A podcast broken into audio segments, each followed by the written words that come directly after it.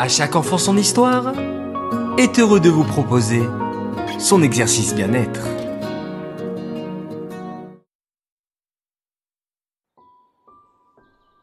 Coucou mes chers enfants. Savez-vous que vos pensées influencent vos émotions et vos actions?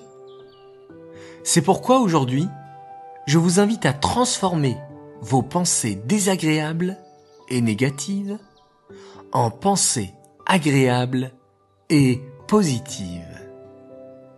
Prenez un cahier ou une feuille et faites deux colonnes. Une pour les pensées négatives et une pour les pensées positives.